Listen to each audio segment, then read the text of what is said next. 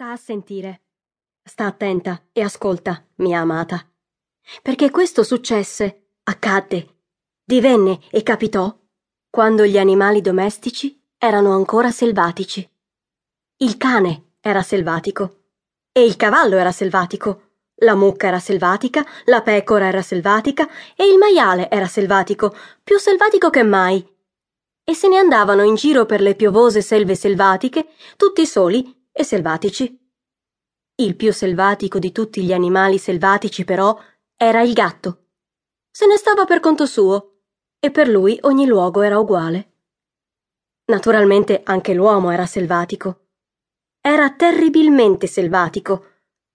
Non iniziò ad addomesticarsi fino a quando non incontrò la donna, che gli disse che a lei, in quel suo modo selvatico, non piaceva vivere. Allora per dormire invece di un mucchio di foglie bagnate, lei scelse una grotta carina e asciutta. Cosparse per terra sabbia pulita, in fondo alla grotta, con la legna, accese un bel fuoco e lungo l'apertura della grotta appese una pelle essiccata di cavallo selvatico, a coda in giù, e disse Pulisciti i piedi, caro, quando entri. Ora avremo una casa.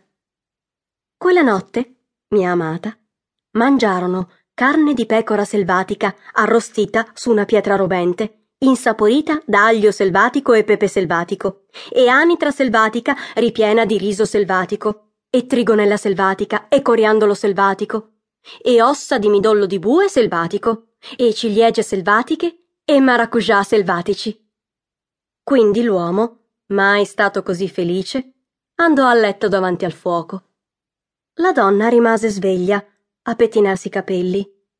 Prese l'osso di spalla di montone, una scapola grande e piatta, lesse i segni prodigiosi su di esso, gettò ancora legna nel fuoco e fece una magia.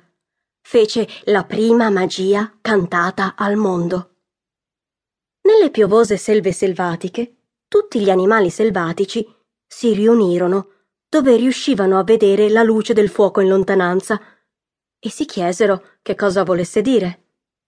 Allora Cavallo Selvatico pestò la sua zampa selvatica e disse Miei amici e miei nemici, perché l'uomo e la donna hanno acceso quella grande luce in quella grande grotta e che male ci procurerà?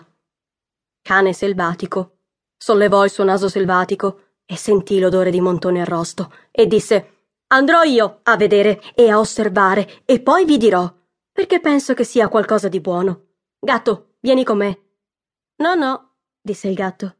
Io sono il gatto che se ne sta per conto suo, e per me ogni